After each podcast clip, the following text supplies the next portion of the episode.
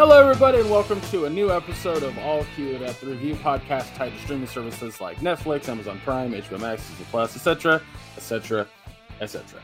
I'm your host, Greg Dietz. With me always is Maya Don Fisher. How's your week been? Pretty fucking fabulous. Pretty, pretty, pretty, pretty good, as Larry David would say. Um,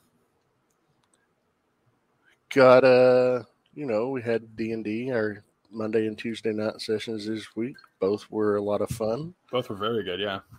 Um, yesterday, Wednesday, as of recording this, I got the uh, a, a figure that I had uh, had on pre-order for well over a year uh, from Sideshow Collectibles. It's an Eric Draven Crow figure.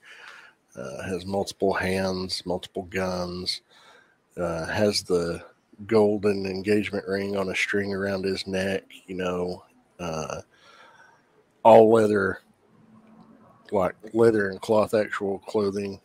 Uh, you know, because these are high dollar fucking pieces. You know, fortunately they do payment plans, so I didn't have to dump all three hundred plus dollars in one go. Um, or I just wouldn't have it. Uh, but yeah, I got that thing in yesterday, and it's fucking gorgeous. I love it. Um, but yeah, yeah. Um, things have been going nice and smooth. Been playing and learning Overwatch too. Uh, getting better. You know, learning things here and there, thanks to you know your advice and tips and stuff. And Yeah. I'll continue to get better and branch out some more. And but yeah, you know, things things are things are good. How's your week been?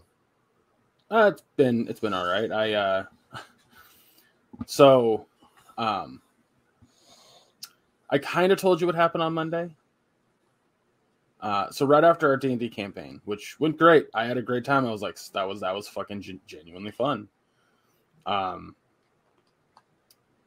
uh, I leave my room, or I'm I'm starting to leave my room, and I notice there is a um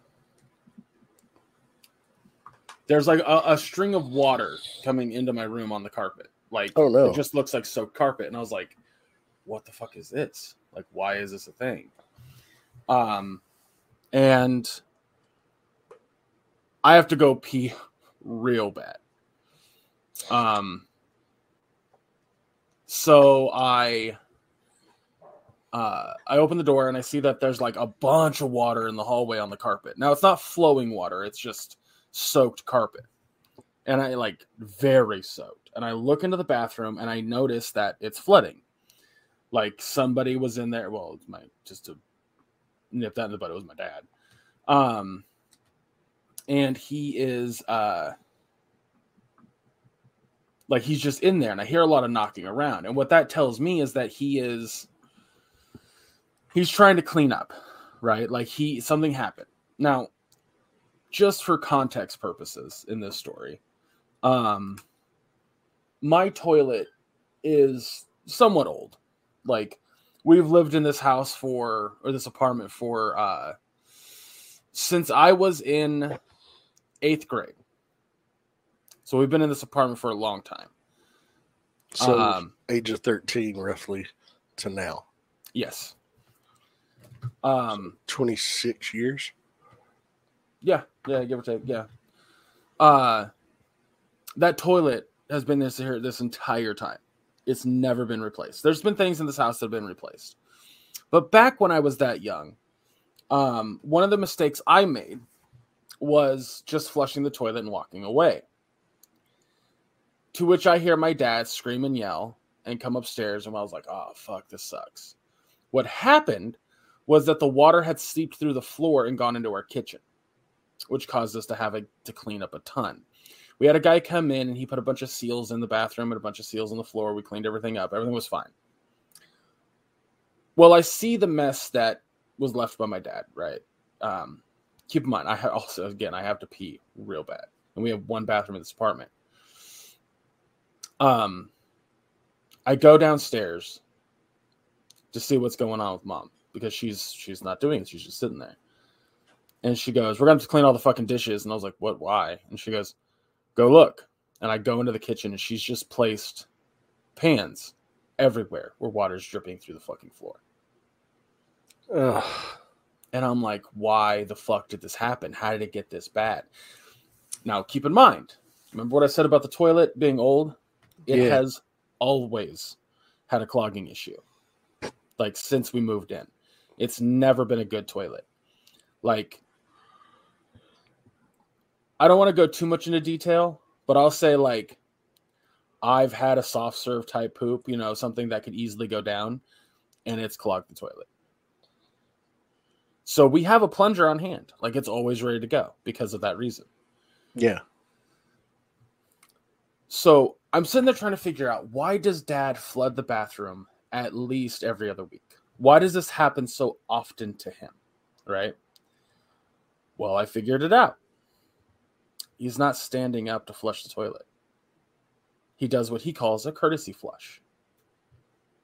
Because it clogs so easily. So he figures one thing at a time, obviously wasting a ton of water in the process, but that's how it overflows. This particular night, it overflowed. He didn't notice it until it started flowing on the floor under him. His legs barely work. He had a really hard time standing up. So by the time he stood up and turned around, it was real bad. Ugh. And um, like I said, it seeped through the floor. It went into the kitchen. Like the carpet, I'm still work. I'm gonna work more on the carpet today.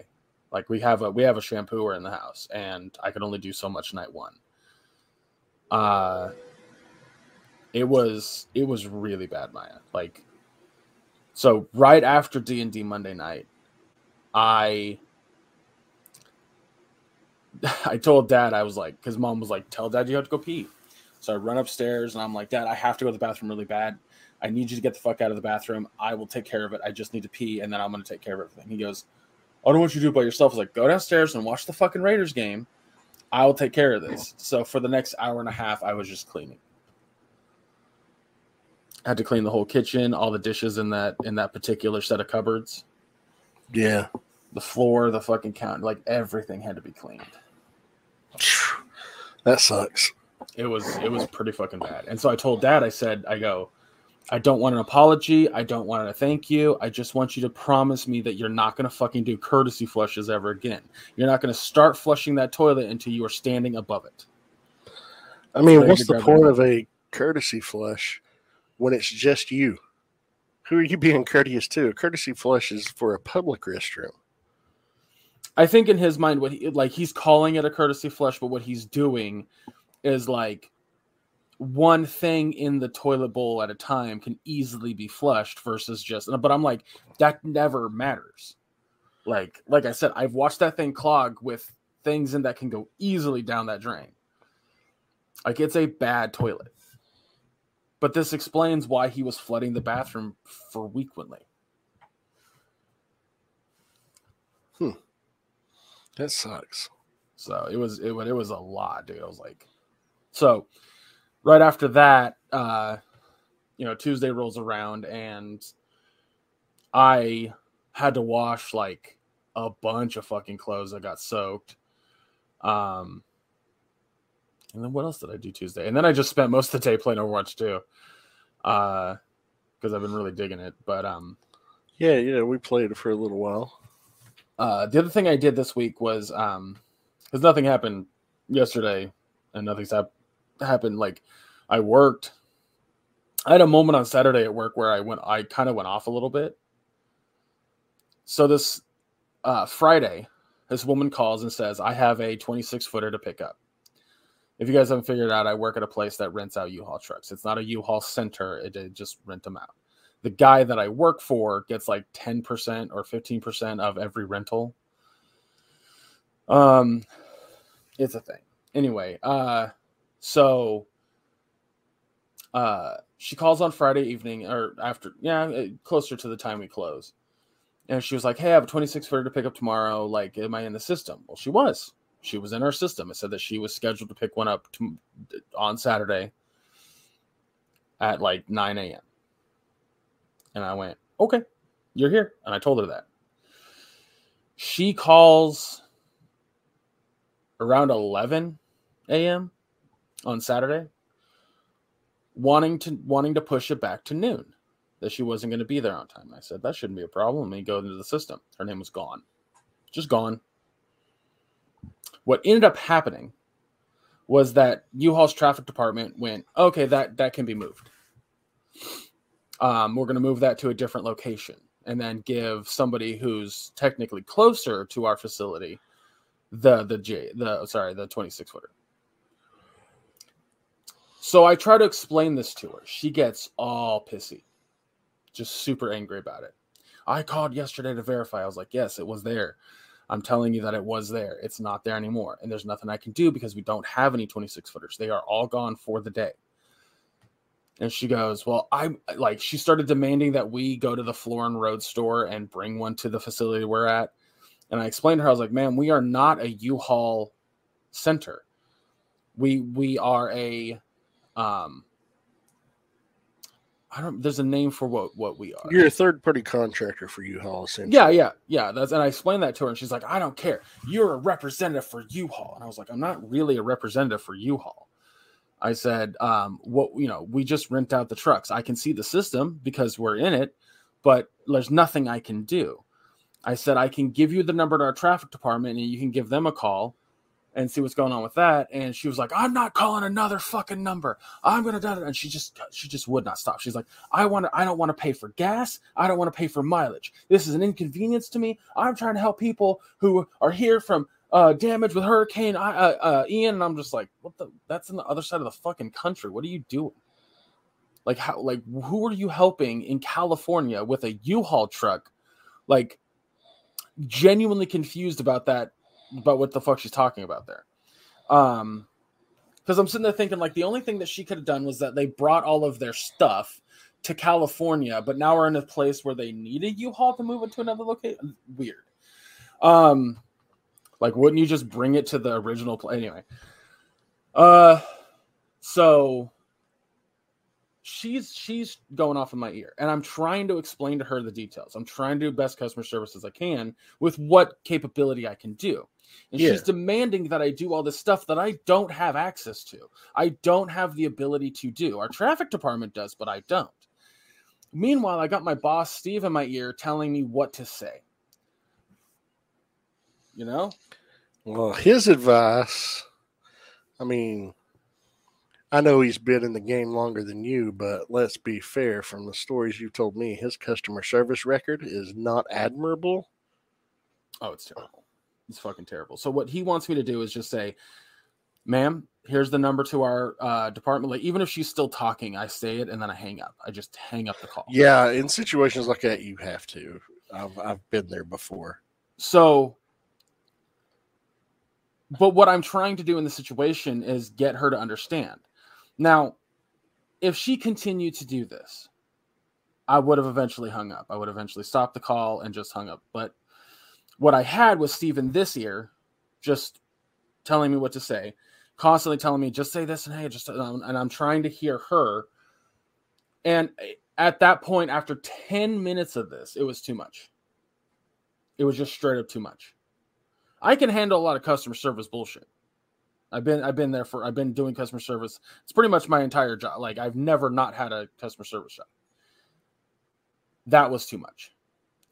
So I literally took the phone away from my head, proceeded to hand it to Steve, and I just said very loudly, I'm so fucking frustrated. And I handed it to him. And uh, um, he he just says, ma'am, there's nothing we can do. It's out of our hands. Our traffic department number is, gives it the traffic department number. Have a good day. And just hangs up the phone. Somebody else calls back. He takes the phone and he says, U-Haul, can I help you? And some guy. And he was claiming that I cussed at her. And Steve goes, He didn't cuss at her. He cussed in frustration. That wasn't directed at her. He just said he was fucking frustrated. That's all he said. And he goes, Our traffic number is da da da da da. Have a good day. And hangs up. And I'm sitting there thinking, like, U-Haul's going to get mad at Steve. This is going to be a problem but Steve had my back, oddly enough. Um, he was just like, no, that shit, that shit sucks. Like, you handle that as best you could. And I said, Steve, I'm gonna be honest with you. The reason that I got so fucking frustrated, the reason that I that I did that was because I had you in my ear while I had her in the other ear. I said it was too much. It was it was it just kept happening and happening and happening and happening until that that bottle overflowed. And he goes, he goes, I got you, I got you. And I said that was the only reason that I blew up. I said, her getting upset and saying what she was saying, I said I could handle that. I knew what to do. But you telling me what to do as if I was still brand spanking new was was kind of too much. And he goes, I got you. He goes, I was just trying to help you out. He goes, I've been here for a long time. I've dealt with people like this. You just have to do, you have to give them the number and hang up. I said, I got you. I understand that. And I'll do that next time. But, you know, I was trying to help her out. I was trying to give her the information, but she just wouldn't, she just wouldn't stop. So he goes, he goes, just take a breather. What you need to do is go into the system, go to her account. Do you have her contract number? I said, yes, I do. And he goes, um, because I got her number and pulled up her contract number. He goes, "You need to put a note in her in her things telling exactly what happened." So I did. We get a call from the AFM or the area field manager, and he's like, he's like, "Don't worry about it. Like, traffic's going to do whatever they can to help her out, but at the end of the day, like, you know, that situation sucked, and your worker wasn't, you know." Your worker didn't know what was going on. He wasn't prepared. And Steve goes, It's not that he wasn't prepared, it's that she just wouldn't let him speak she just wouldn't listen to him. So, so that was that. We never heard from her again. We never got a we never got a knock on our shit. So, whatever. But, um, yeah, that was that one was rough. Uh, and it wouldn't have been so bad had she not been raising her voice and just running in circles. Yeah, like it, that that's what made it honestly really bad is that she was just demanding shit that I just don't I can't do. I don't have access to that stuff. We don't have access to that stuff. Like that's something that traffic has to do. Like I'm sorry that you have to call another department entirely to get it situated, but that's that's it. Like I'm sorry, that's all we can do. Bye.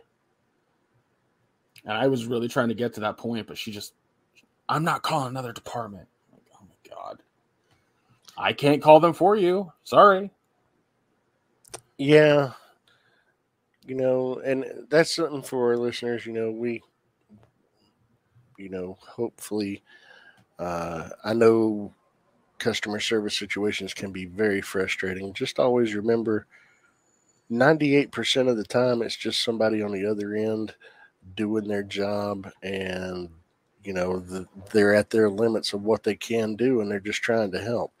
Don't take it out on that individual. Sure you can be upset but the individual isn't the one that caused it.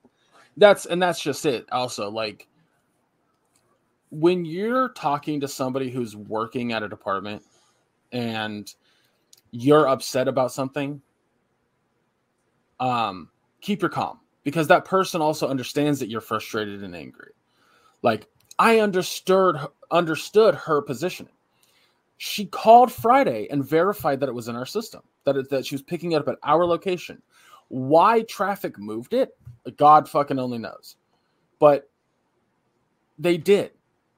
And now it's out of our hands. So her getting pissed off at me as if I had the capability of moving her back or doing something to help her out, I don't. And if the person on the other end says, I don't have access to that, but I know who does. Let me get them for you, or let me give you the number to call them. Just accept it because there's they're not lying to you. They're not just trying to get you off the phone. At least for the most part, they're not. I can tell you right now that if you go to a department store and you ask the worker there, like, can you go check the back? They don't have the product. If it's not out on the sales floor, they don't have it. Straight up. Um, not that this is the same situation, but because I can't count my how many times I got somebody going, well, check the back, check the back if it's there. You know what happens when you ask a worker to go check the back? Think of the bathroom. Not not I just go walk back there for five minutes, five ten minutes, talk to somebody, and then walk back out with nothing. Oh, I've done that too. Like it's like people don't realize that that's what that's what retail work is. it's you have to lie to people more often than not because people don't get it. So many people just don't understand. Like obviously this situation was a bit different, uh, you know, because there's there's an added element of my boss, but um there are so like countless times I have had someone just be a complete piece of shit and not care. So it's it's like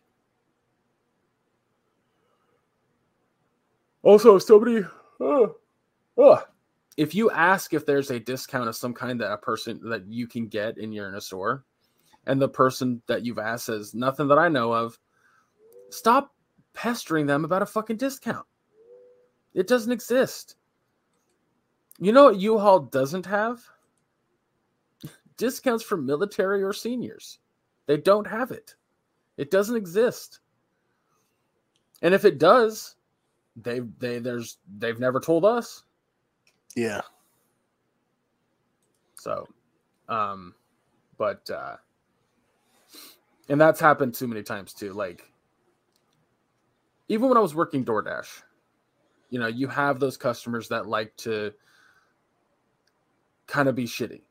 One of the things that people were doing for a long time with DoorDash, I don't know how often that's happening now. I imagine it's still happening, but their food would get there. Then they would call or contact DoorDash and say their food never arrived, getting a refund. The problem is, is that when that happens, it then goes back onto the the worker. And they don't know it. They don't realize that they don't care. So just if you're going to consume, be a better consumer. That's all. Anyway, um, the other thing I want to talk about very briefly because we took up a lot of time of the podcast talking about that shit. Um, I did watch something that I would suggest everybody watch if you're into the MCU if you like to keep up with the MCU and you want to know where characters are coming from and who they are and all that kind of jazz, watch Werewolf by Midnight. I thought it was Werewolf by Night. It's where sorry, it is Werewolf by Night. I keep saying Midnight. Um, it introduces a couple somewhat important characters to the Mar to from Marvel comics into the MCU. Three characters to be very specific. So I won't tell you who, but yeah, I need to check it out. I just haven't made time for it yet. Uh, some of these characters I have watched. Uh, um, mm, some of these characters I have read in comics interact with certain characters that are my favorites. Um, I've seen one of them interact with Doctor Strange quite a bit. I've seen one of them interact with like like when Spider Man's dealing with Blade and Morbius. So, you know, you want to keep an eye on that kind of stuff because you don't want to just be like, the fuck is this thing? Like out of nowhere. But with that out of the way, yeah, so go check out Werewolf by Night. It's great. It's also really fun to watch. Like it's just a fun little hour, you know, Halloweeny type thing. That's awesome. Yeah. I'll have to check that out. Definitely. Yeah. It's fun. It is mostly in black and white, just FYI. I say mostly because like the last maybe five minutes are in color. Oh, okay. Yeah. Um, but with all that out of the way, uh, we have we're reviewing four things. As if you've been keeping up with the show, we've been doing that for Several almost two weeks now. Almost two months now.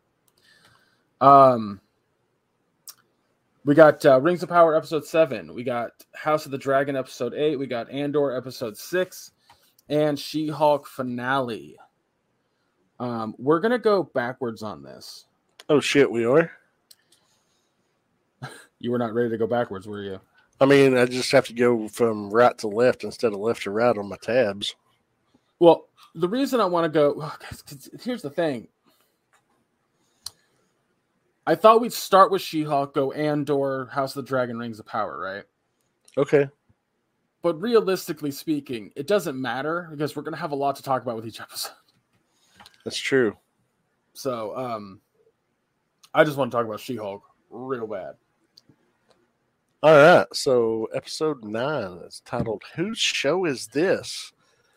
and it opens up with an awesome fucking sequence that is set like the original Incredible Hulk TV show, Bill Bixby style, from back in the late seventies, early eighties.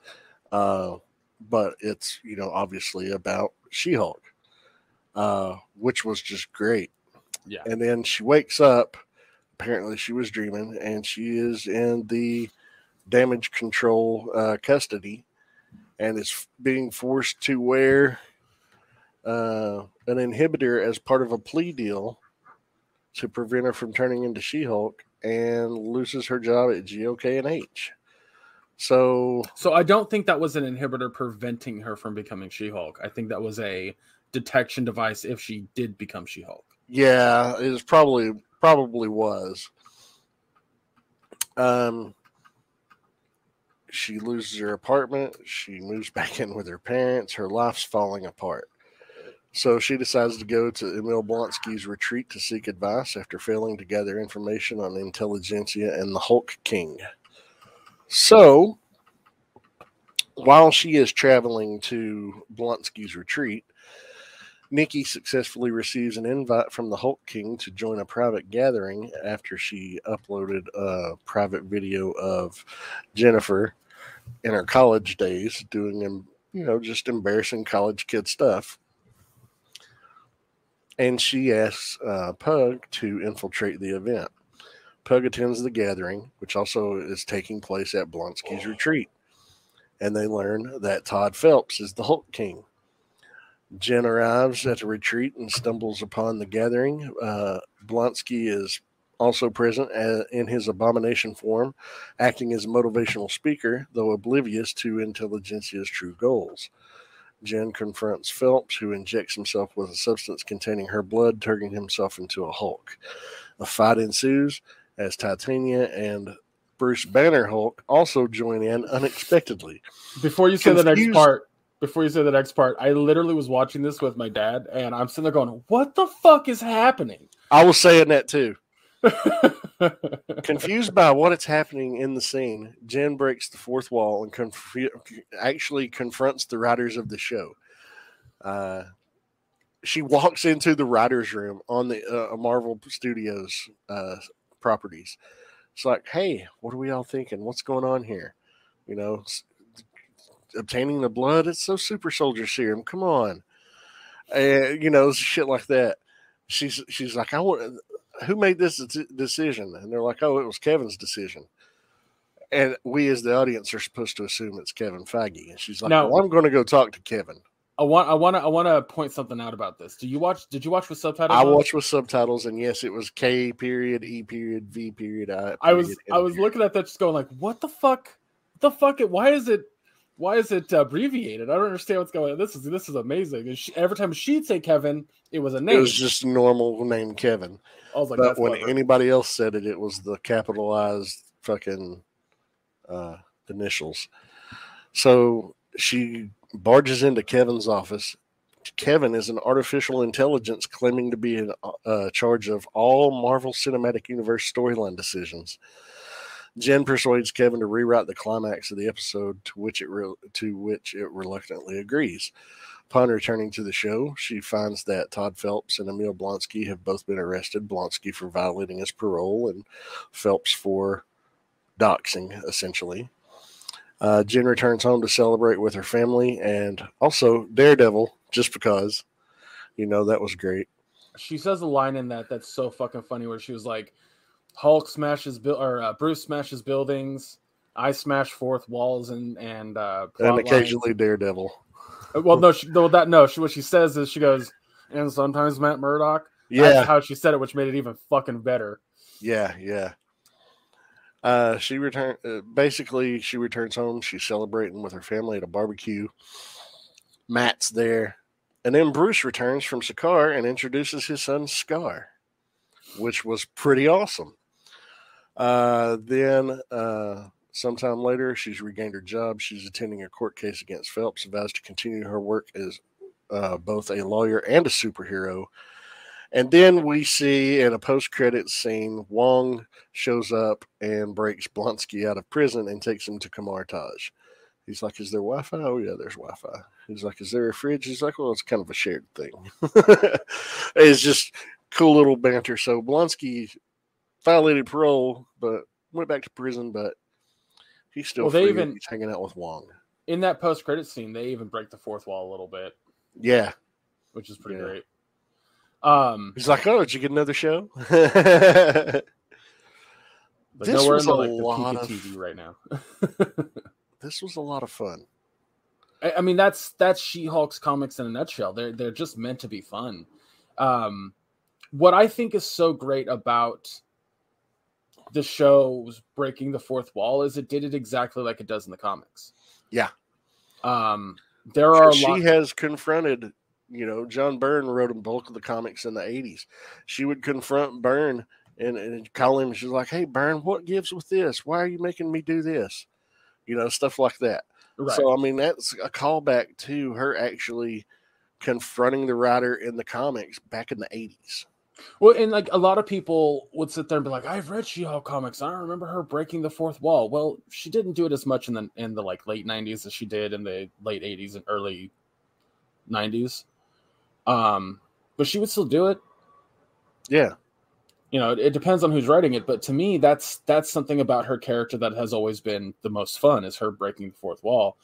But what what's great about breaking her breaking the fourth wall outside of the obvious is that in when she would break the fourth wall in the comics, she would literally rip panels off. There was a villain that she was fighting where she couldn't she was tired of his bullshit, so she just literally rips the panel off the fucking page and throws it into a trash can and, and then lights the trash can on fire. Like Yeah. her breaking like uh, it going to the fucking menu screen for Disney Plus, the Marvel section of Disney Plus to be specific Yep. Yep. And her kicking her own panel out and then kicking down the- like her doing that was so fucking comic book accurate i was giddy Yeah. And that's what I was saying to Misty this morning. Um, this is the most faithful adaptation of comic to screen material that we've ever gotten. Like, yeah nothing has come as close as this. And of course, Nick Beards are gonna fucking hate it. well Let i mean they're fucking hate it. they're they're directly also making fun of them you know before the the massive fourth wall break sequence you know there's the scene where they figure out who Intelligencia is and they get in there and like they're directly making fun of them Yep.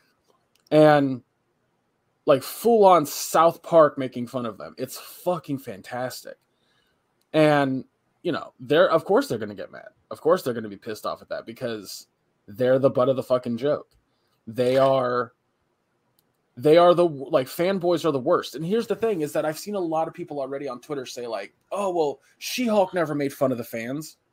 Oh, yes, yeah, the she fuck she did. did. Hey, incels are gonna incel. What can I say? True, true, true.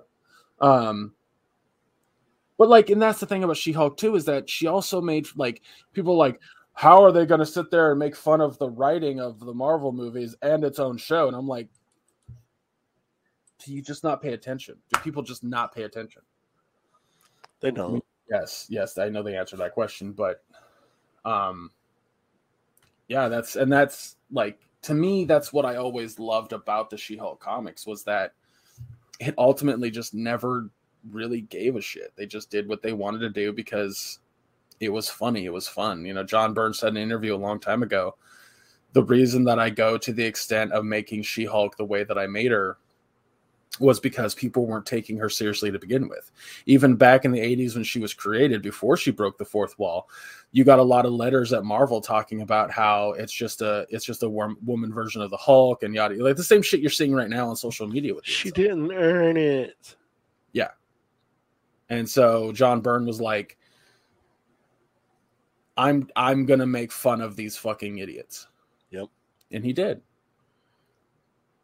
you know and and that's the thing is people go well Stan Lee would have hated it Stan Lee fucking loved she-hulk Mm-hmm. absolutely adored She Hulk, even claiming it was one of his favorite comics to read. Yeah. And people were like so mad over her twerking back in that one scene. Stan Lee would be rolling over in his grave. Uh, yeah, he created uh, Stripperella. Huh. so, but um, settle down. But within the episode, like her break, the her going into the writers' room was so fucking funny. Also, they had a woman playing. Um, I can't remember her first name. The main writer, uh, Gao. The fuck's her first name? Oh, I closed my tab out, or I'd tell you. I had it in my head a minute ago, but uh, yeah, her last her last uh, name is Gao, and she Jessica Gao. Jessica Gao, thank you. Uh, yeah, they had a woman playing Jessica Gao, and I was like, that's fucking funny, because that's the thing about this. It's not our world's Marvel. Yeah, it's it's still the MCU's Marvel Studios, which is fucking meta and hilarious. Uh but yeah, and I I I I can't speak highly enough of this episode's perfect. Everything, every joke that landed. She even mentions the fucking X Men. Yes. She's like, when are we getting the X Men? And they give a thumbs up and a wink to the camera. He's like, I can't tell you that. Oh. So like it's so fucking refreshing to have a show that understands what the comic was. At least one run of the comic, I should say. And I do fucking love how it just pisses off the fucking incel armies. That's that's oh so satisfying. Oh yeah. So speaking of satisfying, what grade would you give this? A plus. An oh, easy yeah. A plus. I mean, for me, it's it's it turns into what got me into She-Hulk in the first place. Like, you know, I'm I'm I've always had a, like a, a crush on She-Hulk, right? It was like her and Rogue, and uh, a lot of green there and boobies. A lot of green and a lot of boobies. Yeah, well, yeah. Um, I can see it. But what made me love She-Hulk's comics so much fun because like I, she would she she would show up in other comics that I read. I didn't know who she was until I think she teamed up with. I think she just teamed up with the Fantastic Four. She and, became a member of the Fantastic Four for years when uh, after Secret Wars. Yeah. And, uh, because the thing got his own solo title and was right. off planet. Uh, yeah, because they needed that muscle. Um, but yeah, that's when I found out who she was. I started reading Sensational She-Hulk, and I loved it. Like, I remember thinking it was so fucking funny, and that, that like all the fourth wall breaks were great. And also, I was at that age where like this was the early 2000s, so I'm reading a comic series that's old as shit. And like, um,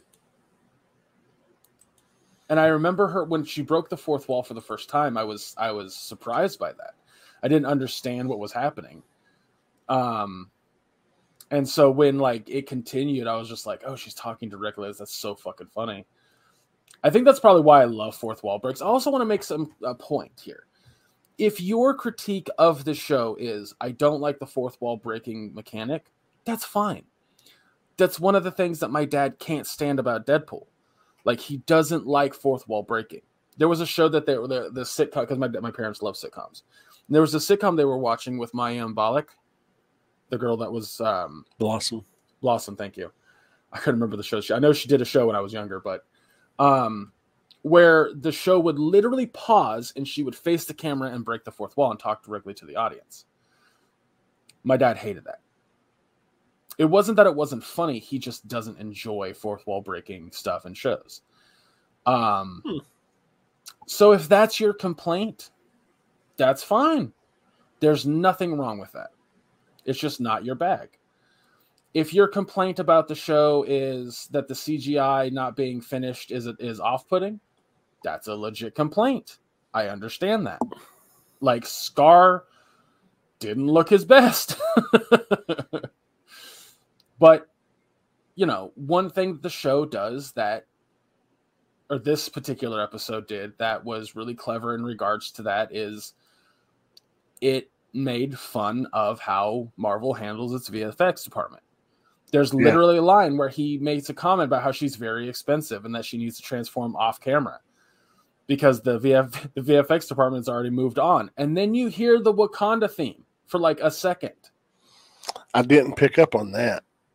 Oh yeah, you hear like if you watch the scene again, you hear uh drums. Like yeah. um there are a ton of little jokes like that that are so fucking smart. And people like, "Oh, it's not funny." Well, it's not funny to you, it's funny to a lot of other people. Like, and I think I've said this to you, my a thousand times. My brother Josh does not like She-Hulk. When I was reading She-Hulk, he couldn't stand it. He just didn't enjoy it. He even said to me very recently before She-Hulk had aired, like, "I'm not watching it." I was like, "Then don't." Like, I've never been upset with him for not wanting to watch She-Hulk. So if you're watching this show and you're hating it, why are you continuing to watch it? Just for that quick reference to you know Skaar or uh, Daredevil or something like that? Well, you're torturing yourself. You're just you're just you're just making it worse for yourself and no one else. But for me, for other people, this was perfect. For the writers of She Hulk, the comics, love this show. A lot of them have spoken publicly about how great this show is, including Steve Byrne. Yeah, yeah. I mean, I got to give this episode an A plus. Uh, it's it was strong. It was so true to the spirit of the comic. So true to the spirit of the character. Genuinely funny, clever, well done all around. Give me more of this shit in a show. Give me another season of it. I'm I'm ready for it. I enjoyed it very very much. Um, I'm glad to hear that because I know that comedy and superhero stuff isn't always something you enjoy too much. So it depends on the situation. sure, no, I agree. It I- depends on the situation. Um, but she's always been more of a comedic thing historically. Well, not not like yucks for the sake of yucks. It's clever and it's fourth wall breaks. You know, um, I'll, I'll say this. I, I, I'll I'll make a little bit of a disagreement with you just because you know I can. I would argue that she is comedy for the sake of comedy, and I say that only in the context that um she how do I put this nicely? She's meant to be funny. That's why I'm saying that. Like her comics are meant to be comedy yeah, yeah, and um uh because I always have this argument that like I don't like certain games because they're like made to be difficult for the sake of being difficult, but for the sake of She-Hulk, I think it's comedy meant to be for the sake of comedy. So, but it does have a does have a message like good comedy should, you know. yeah, yeah, yeah. No, I, I'm I don't disagree with that. But But yeah, it's it's a lot of fun. Highly recommend it. Hi, oh my god, highly, highly recommend it. I and that's the thing. Like, if you're going into this not knowing what you're getting, you're getting a comedy show, just just flat out. Like, it was like before uh, Ragnarok had come out, and I'm sure you saw this too before seeing Ragnarok. Maya was that uh, Taika Waititi was at like an interview, and he was like, "People are worried that uh, Thor Ragnarok is going to be a comedy. Is it a comedy?" He's like, "Yes, it's a comedy. I wrote it as a comedy. It's meant to be a comedy." Um, same same for this show 100% so go into it expecting a comedy whether you find it funny or not that's your discretion but it's you know it's not meant to be a superhero they even make fun of that they even make fun of that maya god i love this show that's that i, I also want to point something out before we continue before we move on to the next thing um and i've said this on this podcast before and i'll say it again until I'm blue in the face. Comedy is subjective. Mhm. And I don't say that to just be a contrarian. I say that because when talking about comedy, when talking about what comedy is and, and if you find something funny or not, um when you watch a thing, let's say you watch this new show that just came out, and you go, "Man, this shit is really funny," and then somebody else goes, "This is really bad. This is cringy. It's not funny at all. How could anyone find this funny?" That's going to feel like shit. So why do that to somebody else? Why make somebody else feel like shit because you don't find the thing funny? Like, just be cool about it. Just express. Uh, I just don't find it funny. It's not my. It's not my brand. Like we do when it comes to Taika Waititi. Yeah, yeah. And I've tried and tried. I just can't do it. But That's I'm not fine. saying he's not talented. He's immensely talented. He's making movies. I'm not. That doesn't always mean someone should be making movies, but yeah, I get your point. No, no. But yeah, I mean, just just I be fucking cool about it. Like otherwise, these shows are gonna make fun of you. exactly. Don't be a neckbeard incel. Yeah, there you go. All right, let's go ahead and move on to uh, Andor episode. Six. Oh, another fandom that's full of neck neckbeard incels.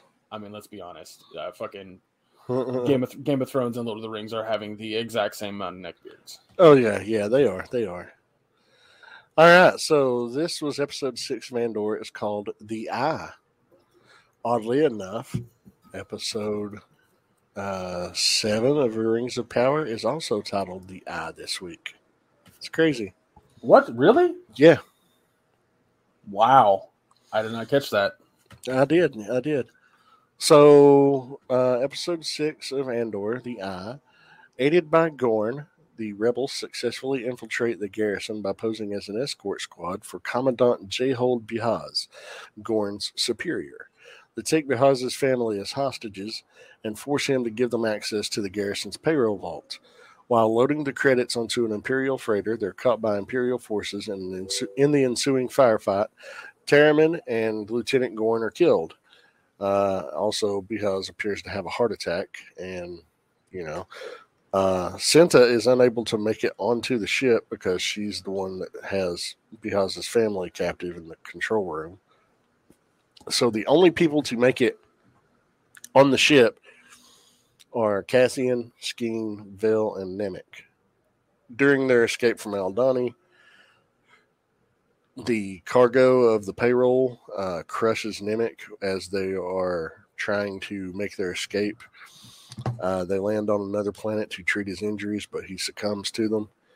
While Vel is looking after Nemik, Skeen proposes to Cassian that they leave Vel behind together and split the payroll between them. Cassian kills Skeen, fearing for his life and disgusted by Skeen's selfishness. He tells Vel about the conversation and informs her that he plans to take his portion of the payroll, the amount that, uh, what's his name, Stellan Skarsgård's character, uh, Luthen, Luthen, yeah, I was like, I Luthen. Luthen Rael, the amount that Luthen had promised him as payment, and leave everything else to her. Back on Coruscant, Luthen hears the news of the theft and quietly celebrates. Um, this show is too much fun. Oh yeah, Um, also, this was this episode was in fucking tense. I was getting ready to say that exactly. It was very intense. This episode was the payoff for the slow buildup for the past two episodes was there. Sometimes a show just needs to, you know, needs that build to to get there. Like, I know that people are saying that Game of Thrones, or sorry, that that uh, House of the Dragon is also slow, but we'll get to that in this episode. This last episode's great. The same with Andor. Um, not that I haven't enjoyed any of Andor, because I've enjoyed every episode up to the like everything's been great up to this point. Um, waiting through everything has been so was so fucking worth it with this episode. Yeah, yeah. And the effects were incredibly well done. Uh, Oh yeah, the fucking whatever the- that cosmic that that uh, event shower. was, you know, whatever that event was that was causing it, that was really cool. Oh yeah, And then you see a Tie Fighter Very pretty. pursuit when they're trying to make it make it out with this fucking just very sluggish freighter, and they got these nimble Tie Fighters on their asses, and you know it was, it was intense. him getting like uh Was it Namek? What was his name? Namek. Namek. N- Namek. Um, him getting crushed was heartbreaking. Yeah. Uh, you know, like he was he was such a cool character, and he had such this like positivity about him, and him getting killed was like, oh, I was like, ah. But that's the thing. I, I think I told my dad. I said that's like this heist is gonna go belly up at some point. Like they're gonna be successful, but it's gonna go belly up, and it did. for the most part. And I was like, someone's gonna die, and Dad's like, uh, you know, I don't think anyone's gonna die. And I was like, mm, about that. Hmm. But yeah, I fuck, dude, I such a fucking great episode. Like, and this, I, I want to point out that this is my problem with the Obi Wan show versus Andor. Is both of them are prequels. They take place before the respective story that you know the character comes from. But my problem with Obi Wan was that the stakes didn't feel high. This show spent six episodes. Uh, I guess technically, Well, the first three episodes were him getting away from uh, the planet that he was on. And these past three episodes have been him accepting the job and take and performing the job, building up to the job. well, it, it allowed us to get to know these characters well enough to when they die or when something happens, it's shocking or sad. Um, that's my point. Is that Yeah, yeah. Kenobi never took that time. It never gave us characters for that, to be honest. Like there was nothing there was nothing consequential not consequential, uh yeah, consequence. Yeah, there's no consequences built up built up in in Obi-Wan where there are in Andor. So if you're gonna do a prequel, this is this to me is how you do it correctly. Um, I wouldn't even call Obi Wan a prequel because it takes place in between the prequels and the original trilogy. I'd call it more of a bridge than anything. we could do what the Borderlands didn't call it the pre-sequel. There we go. but regardless, like I say prequel just because like we know the fate of all those characters. We Yeah, we, yeah. we only know the fate of one character in the show. I guess technically two if you count Mon Mothma. Um, but even in that, even in that context, like, sorry about the garbage truck outside my window, which I'm sure I was heard. wondering what that was. Um, but even then, she's not such an integral part. She's just there to kind of show what the Senate is doing, you know, like what it's like to, you know, from that perspective. And she- we don't see her a ton. We've seen her, what, a grand total of maybe five minutes of six episodes?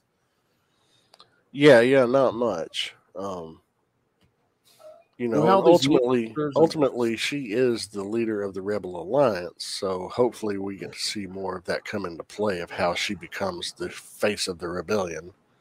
Yeah. Uh, but that's what I love about this show is the stakes feel raised. I was nervous this entire episode because I didn't know who was going to die. I didn't know if they were going to succeed. Like there were so many aspects to it that I was just like, the only character we know that's making that this is Andor. That's it. That's fucking it. And I love it. Fucking love that it's doing that. Yeah, Um, well, to make this episode not go, you know, two hours, um, I'm gonna go ahead and just give this episode a fucking A plus. All right, all right. Yeah, I mean, there's not much else we can say about it without spoiling the absolute shit out of it, even more than we already have. Uh, it's beautifully shot. It's incredibly well acted. Uh, it's intense. It keep it keeps you on the edge of your seat. This episode also gets an A plus for me. It's wonderful. Yep. Uh, when I feel like legit anxiety for characters in a show, you've done an excellent job. So, um, all right, well that's uh that's Andor. Let's go ahead and move on to uh, House of the Dragon, episode nine. No, uh, sorry, episode- actually, episode episode, eight, The Lord of the Tides. I was reading um I was reading my my uh, next week notes on accident. oh, that happens. It happens. So uh, we get yet another time jump, and this is six years later. the biggest time jump we've had, arguably. No, the one was t- uh, episode six was ten years after episode five, Oh, that's right. Yeah, that was ten years. My bad. but this is the second largest. This one's six years. So, all in all, from the begin from the very first episode to this episode, it's been 19 or 20 years spanning. I love it. Yeah, yeah. So six years on, uh, Lord Corlys Velaryon, the Lord of Driftmark, is severely wounded fighting in the Stepstones. His brother, Sir Vaemond, petitions King King's Landing to name him as Corlys's heir, proclaiming Rhaenyra's son, Lucerys, illegitimate. Rhaenyra and Daemon return to the capital to return to the capital to defend Lucerys's claim. They find King Viserys is bedridden, disfigured, and mentally muddled. Queen Alicent and Sir Otto Hightower now oversee all royal, royal matters. Alicent covers up Prince Aegon raping a handmaiden. Rhaenyra proposes two marriage arrangements to gain Princess Rhaenys's support. She also implores Viserys to defend her succession, quoting Aegon the Conqueror's dream about the prince that was promised. As Vaemond's petition is presented at court, Viserys, barely ambulatory, enters the throne room and declares Lucerys the Driftmark heir. Daemon then beheads Vaemond. Well, it didn't quite totally behead him. Mean, his lower jaw was left on top of his neck, but the rest of his head. You seen that meme? Very clean cut. Which meme? Oh, I'll show you. It's a meme with just the top half of his head. It's fucking awesome, and that's okay. all it is. It's just the top half of his head. uh, Daemon beheads Vaemond uh, when he rena- denounces Rhaenyra as a whore and her children bastards. Family appears to reconcile during a feast, but after Viserys leaves, Aemond incites a fight with insinuations about Rhaenyra's three eldest sons' true paternity. Viserys, near death, mutters parts of the uh, parts of Aegon the Conqueror's dream, which Alicent believes refers to her son Aegon. Alicent's lady in waiting, Talya, is secretly providing Daemon's former mistress Mysaria with information. And yeah, man, they pack a lot into these episodes. They do, and and that's you know just like we were talking about with with Andor, the show, like it's given us so much to care about and to accept. To when things happen, you're like, oh, um, this was fucking fantastic. The whole episode was just so interesting and intricate. It was just it, it's it is convoluted, but in the best way. You know what I mean? Yeah. Like there's so many little things happening and so many things going on. Like, um, what is uh, the the kid that uh, got his eye taken out? Aegon. Aegon. Aegon. Aegon. Okay, I thought it was Aegon. I just wasn't. I didn't want to be like Aegon. Like him. No, no, no, no, no, not Aegon. Aemond. Aemond. Got it. Okay. Yeah. So I was wrong. Um, Aemond becoming like this stoic badass was exactly what I was hoping for. Like, he's a piece of shit. You know, he was a piece of shit when he's a kid. Now he's a piece of shit as like a young adult. And I'm like, that's what I wanted to see. That's that's and like I want to see Rhaenyra's kids be more. I want to. I, I I'm glad that we're seeing them become better people. You know, than yeah, than Alicent's kids. Than Alicent's kids, yeah. Like she's raising cunts. Oh yeah, uh, she herself is one. So, well, she, yeah, she became one. Like she yeah. became early on in the series. She was likable, but now she is just downright detestable. Which is like, and then Daemon, you know, he had a character switch too. Yeah, yeah. I'll, well, I've always liked his character though. Even though, hey, it's still incest. It's gross, but you know. Well, you know, you. Oh, oh sorry. Uh, you know, Game of that's that's Game of Thrones in a nutshell. Like somebody made a joke online that was like, um, what, what it was something along the lines of like, uh. Game of Thrones didn't have incest right away, but it got there eventually, and it's better for it. oh yeah. Uh, but uh, yeah, I just I I also love the like slow descent of of um King uh Viserys' health. Oh my god. There ain't much of him left. Well, he's dead now. Well, yeah. Sorry for um, the spoiler for shows that we're talking about in the middle of the season. Um, like you know, when they visit him, he's in the bed and he's all bandaged up and everything. And we knew that he had lost a big chunk of his left arm. Um, or we see his withered ass stump of an arm. You know, we see his fucking just infection filled body falling apart. His face is heavily bandaged. He's wearing a golden mask when he goes to dinner. He takes the mask off and like the it's Two Face. It's you know, nasty. It's fucking nasty. his right eye is completely gone. Uh, a big portion of his right cheek is completely gone, so you can see inside of his mouth when he's talking. And I wish they had given a shot of him like eating or drinking or something through that fucking mouth. That would have been awesome. Yeah. That's a lot of fucking work though for a VFX VFX department though, so I get why they didn't.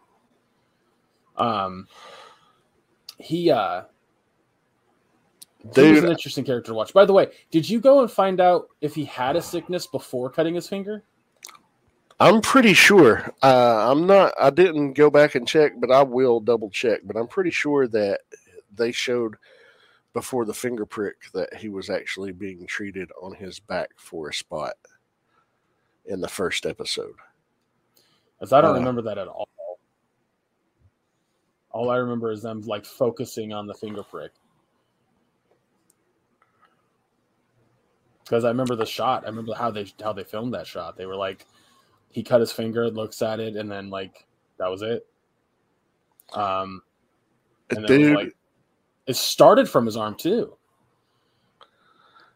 dude, the guy that plays Viserys, Paddy Considine. Do you know what I've seen him in? What's that? He was in Hot Fuzz. He was he was one of the detectives known as the Andys. No way. Yes, way. No way. Yes, he was. Oh, that's awesome. I know that he was in an interview recently and told them that uh, George R. R. Martin messaged him and said, "You, you, um, you play Viserys better than I wrote him." Yeah, he's done a phenomenal job. But I was looking at it and I was like, wait a minute. That's one of the Andys, isn't it? And I looked it up and sure enough, yeah, he was in Hot Fuzz. That's funny. Um. Uh, what was I gonna say? Why can't I find him on IMDb? Where are you, Patty? What It's in the P A? D D Y, not P A T T Y. Yeah, I know. I put in the the woman's name. It's short for Patrick. Thanks, Maya. Appreciate that. You're welcome. Uh, I'm trying to think of what else to add to the episode. I mean, there's so much that happened. I know that the um, uh, Corlys's family, the uh, Velaryons, Mhm. um, there's gonna be some fucking shit here real soon with them. yeah, yeah, because the granddaughters are being married off to Rhaenyra's sons.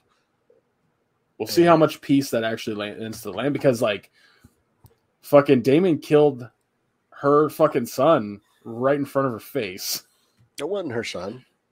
I thought that was. No, that was that was uh, Corlys's brother. Oh, that was That was her brother-in-law. Uh, I thought. Was, She only had the two children. She Mm. had Laenor and Laena, and Laena was the one who died during childbirth when she got roasted by her dragon. And Laenor, uh, uh, faked his own death and fled with Sir Carl to find happiness across the narrow sea. There is Patty Constantine. Um, he was also in at World's End. Uh, yeah, yeah. I mean, that took me forever to fucking find him. Yeah, I just uh, this show is really we- like really well constructed. I, I think I said this a while back that you like my dad's never watched an episode of Game of Thrones. Never watched an episode, but he's really enjoying fucking uh, House of the Dragon. Hasn't made him want to actually watch Game of Thrones. Not really. Oh, Yeah. And that's the thing, you know, you can enjoy it as it is. You don't have to have the other eight seasons of another show. Uh, and that's cool because even though they are tied together, it's still its own thing. Yeah. Yeah, there's there's enough context. Like it's it's it's a self-contained show. Like, does it help to know the Targaryen name a little bit? Does it help to know that they can that they can uh uh not control dragons, but um I guess Pretty much control bond, dragons. bond with them. Yeah. Um, but they're the only ones. Sure. But the show tells you that anyway. Like, it doesn't just hold that information from you. So, like, this, you can watch the show without watching Game of Thrones and still really enjoy it. Yeah. Yeah. Um, No reason to lose your head over it. That's what you did there. Yeah, Keep your yeah. tongue. he Um, can keep his tongue. That uh, was just a cold blooded fucking line. I loved it. I'm pouring water for anyone curious. I'm like He's into a peeing in a bottle because we don't take breaks here. Nope. Um, what what grade would you give the episode? A plus. It was phenomenal. Samesies. Fucking wonderful. Uh, once again, we have been given a fabulous week of entertainment and all the things that we have watched. Stellar writing, stellar cinematography, stellar acting. Uh, Just fucking wonderful across the fucking board. And the show didn't let up either. So, Yeah. yeah, a fucking plus. Wholeheartedly agree. I think Matt Smith is a fucking powerhouse when it comes to acting in any scene. Uh, arguably every single fucking actor in this. The only one I would argue that is not the best, and and and and, and it is the tiniest fucking like. It, it I shouldn't even be saying it. Really, it's so small. But the uh, the woman that does play the um, Velaryon Queen right now, her her husband was Corlys Oh, yeah. she The has a couple yeah she has a couple moments in the show where i'm just like oh that was a bit rough but other than that um Yeah, she plays Rhaenys. I can't think of the actress's name off the top of my head. I already closed my tab out. because that's the funny thing about her as an actress is that like 80% of the time she is fucking perfect right and then there's that 20% of the time where she's trying to act stoic like you know that there's some emotion behind her her scene Mhm. but it's not coming through as well as i think she'd want yeah, Like, she's not delivering her lines just right because there's other actors that do the same thing in the show, but hers aren't as convincing. So, and she had that a couple times in this episode, but not enough for it to not to lose a grade. So, Yeah. um, I get uh, what you're saying. yeah. Uh, she's still fucking great. Like she's still phenomenal. I mean, shit, she's a fucking better actor than most, but still. Um, but yeah, also a plus. So, uh, yeah, don't don't skip out on this show because the ending of Game of Thrones was like left a sour taste in your mouth. Don't do that. You're you're missing out, and you're you're it's it's a detriment to you as a as an entertainment watcher. Yeah. But let's go ahead and move on to uh, Rings of Power. Rings of Power, episode seven, also titled The Eye. Uh, the surviving villagers flee the burning Tir Tirharad. Queen Muriel loses her eyesight uh, after her and Isildur and Isildur's friend, whose name escapes me for the moment, uh, rescue some survivors from a burning building. Uh, it collapses and Isildur is presumed dead, but we know it's Isildur. He's not dead. He's just missing. Uh, but Queen Muriel promises Galadriel more Númenórean support. Galadriel escorts a wounded Halbrand to Lindon for elvish medicine uh, because he suffered a nasty wound in his torso. Uh, elsewhere, Nori's caravan finds their destination grove has been destroyed by the eruption of Mount Doom. The stranger's attempt to mend a tree appears to fail, and he leaves. But the next day, the entire grove has regrown. While the Harfoots rejoice, they encounter a mysterious trio who are in search of the stranger. After a failed attempt by Nori to mislead them to another direction, the trio burns the Harfoots' caravan. Realizing the danger, they set off to warn the stranger. Meanwhile, in Khazad-dûm, Elrond offers a deal for the dwarvish mithril but King Durin III declines, saying that the Elven Age has ended. As Elrond departs, Prince Durin witnesses Mithril's ability to cure the Elven blot in a leaf. He brings Elrond back and begins to mine for the ore himself, and just as he strikes a large mithril vein, King Durin arrives. He banishes Elrond and strips Prince Durin of his royalty and seals the mithril mine, not really realizing that a Balrog has been awakened below. And then we see a clip So cool. of the Southland being renamed Mordor. So fucking cool. This whole up. Oh my god, everything about it. The relationship with Elrond and Durin is fucking wonderful. Durin fucking sobbing like a baby when he's like, you know, you've you've condemned my friend to death. He is drowning, and I'm just trying to reach out and save him, and you are condemning him to death. And that was just very emotional. I love to see that. There, there's a really like, like, because that's the thing. During this entire show, has been for more or less the comic relief, right? Yeah, I love Durin to death. Like he's like argue, like not even arguable. He is my favorite character the whole show. Like if if if Durin's not in an episode, I'm upset. Um, even though last week's was really good and it didn't have Durin, or no, it did. The week where they had the battle um, in the Southlands. Um, that was last week. was that last week? Yeah. I thought there was no Durin. There was no Durin last week because of the the them. It was the week before when they had that big dinner, and Durin's like, "That's a sacred stone." Um. So yeah, uh, uh, I just I love him to death. So the scene with him and his father, and like he takes off that that thing around his, His neck, crest. His, His crest. crest. Yeah. and he goes to pick it up, and and King Durin's like, "Drop it. That doesn't. That's not yours anymore." That's Yeah. I was like, "Oh, that's so. That's so sad." But I fucking dude, it's it's incredible. It's fucking incredible. And King Durin's gonna look like a fucking fool too here, here soon. Here, Oh soon. yeah. I also thought it was so fucking sad that the the queen of the Númenóreans, I don't remember her name, um, Muriel. Muriel, like the second that she goes, like, "Are we out of the smoke?" or something like that, are we beyond the smoke? Or yeah, she she says how much further to the camp, and and uh, that's when Isildur's father, uh, his name escapes me for the moment. Uh, Elendil. Elendil, He- yeah, He says it's just across the next rise. And when do we leave the smoke? And uh, when that when she said that, I looked I looked at my dad and I went, "Oh, she's blind." And dad Yep. was like, "Dad goes, how are you sure that she's blind?" And I was like. Do you see how blankly she's staring into the distance and she's not looking directly at anybody when she speaks? Yep. and he was like, he was like, "Oh shit, she is blind," and that's when Is- that's when Isildur's father figured that out, and I was like, "Told you, I fucking told you." Yeah, he's like so a mile sad. back.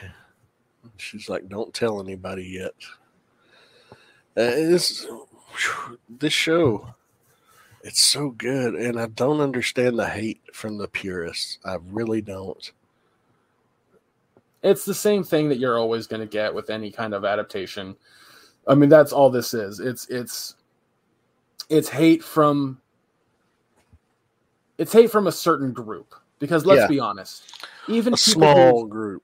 very small yeah uh even people who love the lord of the rings books and the Silmarillion and the additional shit that his son wrote like they're enjoying the show or they're speaking out how much they enjoy the show because they understand that it is not it is not an adaptation of or it's not a, it's not a prequel to the books it's a prequel to the movies. Hmm and that knowing that it's a prequel to the movies helps accept like the stuff that doesn't make sense to your preconceived notions and for that I, I i commend them i commend the show i commend how much like how enjoyable it is um you know there's some really intense moments when Galadriel and uh the boy the fuck's his name Theo. Theo are like in that fucking hole and the orcs are just right above their head. I was like, oh my god. Yeah, yeah. Oh my god. And I like how you know she leaves her sword with him. It's like you know, keep this, learn to use it. You're gonna need it essentially. Mm-hmm. But yeah, Yeah, that's really, really well done episode. I mean, even more that these these recaps, they're not running down scene for scene everything that happens. I mean, there's obviously a lot more that happens, but you know, it gives you in a nutshell for the most part what happens. But there's a lot of things in detail that's left out, like the, his whole distraught search for his mother. You know, uh, when they injured her uh, uh, being transported back to the Númenórean camp. You know, it's it's it was uh, emotional. It was, it was well done. You know, everything about the show has just been well done. You know, but I'm I'm on board with you. I absolutely love the relationship with Elrond and Durin. Uh, I could watch a whole show of that. yeah, yeah, easily. But um, yeah, let's go ahead and, and, and give it a grade and wrap it up. Uh, what, what do you give it? Oh, uh, also an A plus. Like, fuck, everything was stellar this week, and this Oh, one yeah. was no different. It is really, really good. I can't wait until tomorrow's episode to watch it in the morning. You know, uh, It's the finale, right? yes, Yeah, yeah, I thought so. the season finale tomorrow morning. Oh man, that's crazy. I, w- I- you know, and I wonder how it's going to go down. You know, I'm I'm curious, and you know, it's going to leave us on a cliffhanger. I'll just uh, help it out here and say that uh, I I mirror your entire sentiment. Um, a plus to the show, and I'm also very like after work tomorrow, I'm gonna be like, all right, Dad, Game of Thrones finale. Oh, no, Game of Thrones. Wow, sorry, wow, Greg, Jesus, Rings of Power finale. I can't wait. It's gonna be great. Hell yeah. Well, all right, that does Yeah. it for those. Yeah, that's um. Well, next week, like that's gonna do it for us this week. Blah blah blah. You know how this goes, everybody. Uh, next week we're gonna be doing the Rings of Power finale. It's very excited. Episode nine of House of the Dragon, which I think we have Two more episodes of two more. Yeah, it goes eleven total. ten. Is it ten? I thought it was eleven. Anyway, Yeah, eight of Rings of Power, ten of uh, House of the Dragon, and twelve of Andor, which will be on episode seven of Andor. yes, yes, yeah. So it's yeah. So Rings of Power, uh, House of the Dragon, and or the new episodes, yada yada yada. Um, we will be doing because I know that if you're a longtime listener to the podcast, we every year we do Mike Flanagan's new show. So I think not next week, but the following week we're gonna watch that since we'll only have two shows, two episodes of a show to watch, and then we can do Midnight Club as well because we got to, we got to. It's Mike Flanagan. Um. Uh, that being said, uh, make sure you follow us on all socials listed below. That's where you'll find if we add anything to the show, which I doubt we will. Um, but uh, uh, yeah, go ahead and follow those. Uh, blah, blah, blah, blah. Check out the Teespring store if you're looking for merch or something. It's getting it's getting chilly outside, so you know there's there's a lot of uh, fall and winter gear on the Teespring store with our cartoon faces on it. Um, also, if you do decide to buy something and uh, you want to show off the picture, let us know. We'll give you a thanks. We'll, we'll and if you want, if you want, we'll share your picture and and uh, mention on the podcast. Um, and all proceeds from that go directly into the podcast. So, uh, uh, let's see. Uh, if you want to watch today's uh, podcast live, the, the the video version, uh, you can check that out on the YouTube channel. I should be editing and and, and uploading some clips from us doing uh, Jackbox uh, the past uh, two weeks. I meant to do that for the last week, but whatever. Um, speaking of that, also follow uh, twitch.tv slash chubrockgeek because I and I have been doing Jackbox streams um, every once a week. Uh, last night was a little shorter, but there was reasons behind that. Uh, this up this upcoming week on the 20th, when Jackbox Party Pack 9 comes out, we'll probably be doing a little bit longer of a stream. Um, but that's also because we get to go back to recording on Wednesdays. Uh, yeah. Thanks, Kevin Feige and She-Hulk. Ugh. Uh, thanks for a great show. Really, that's that's ultimately what I. Um, but yeah, yeah. So we're gonna be doing that October twentieth around three p.m. Pacific, six p.m. Eastern.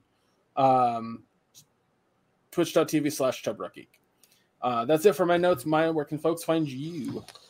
You can find me on Facebook under my name, Maya Dawn Fisher. It's a public profile, and it's linked to both my Twitter and Instagram accounts. So it's your one stop shop for everything I'm up to. And what about you, Greg? Where can people find you? Uh, you can follow me on uh, Geek on all socials. Um, I usually say like, "Oh, I'm doing I'm doing uh, re- solar reviews for the for the YouTube channel," but I'm probably not going to be doing those much anymore. I just don't have the fucking will, not willpower, but uh, not desire either. I don't know. There's something there. Anyway, I might do one. Who knows? Lack of motivation. A little bit, yeah. Um, because I just got other things going on that I'd rather do. That's all. That's really all that is. Uh, but yeah, that's it. Um, guys, thank you so much for listening. Remember, Rings of Power, House of the Dragon, Andor. Um, that's uh, that's what we're reviewing next week. Um, also, fuck the GOP, fuck the NRA, wholeheartedly. Donate and help where you can. People need help, especially in Florida. There's ways to donate to help those people as well. Um, we'll see you next week. Take care, everybody.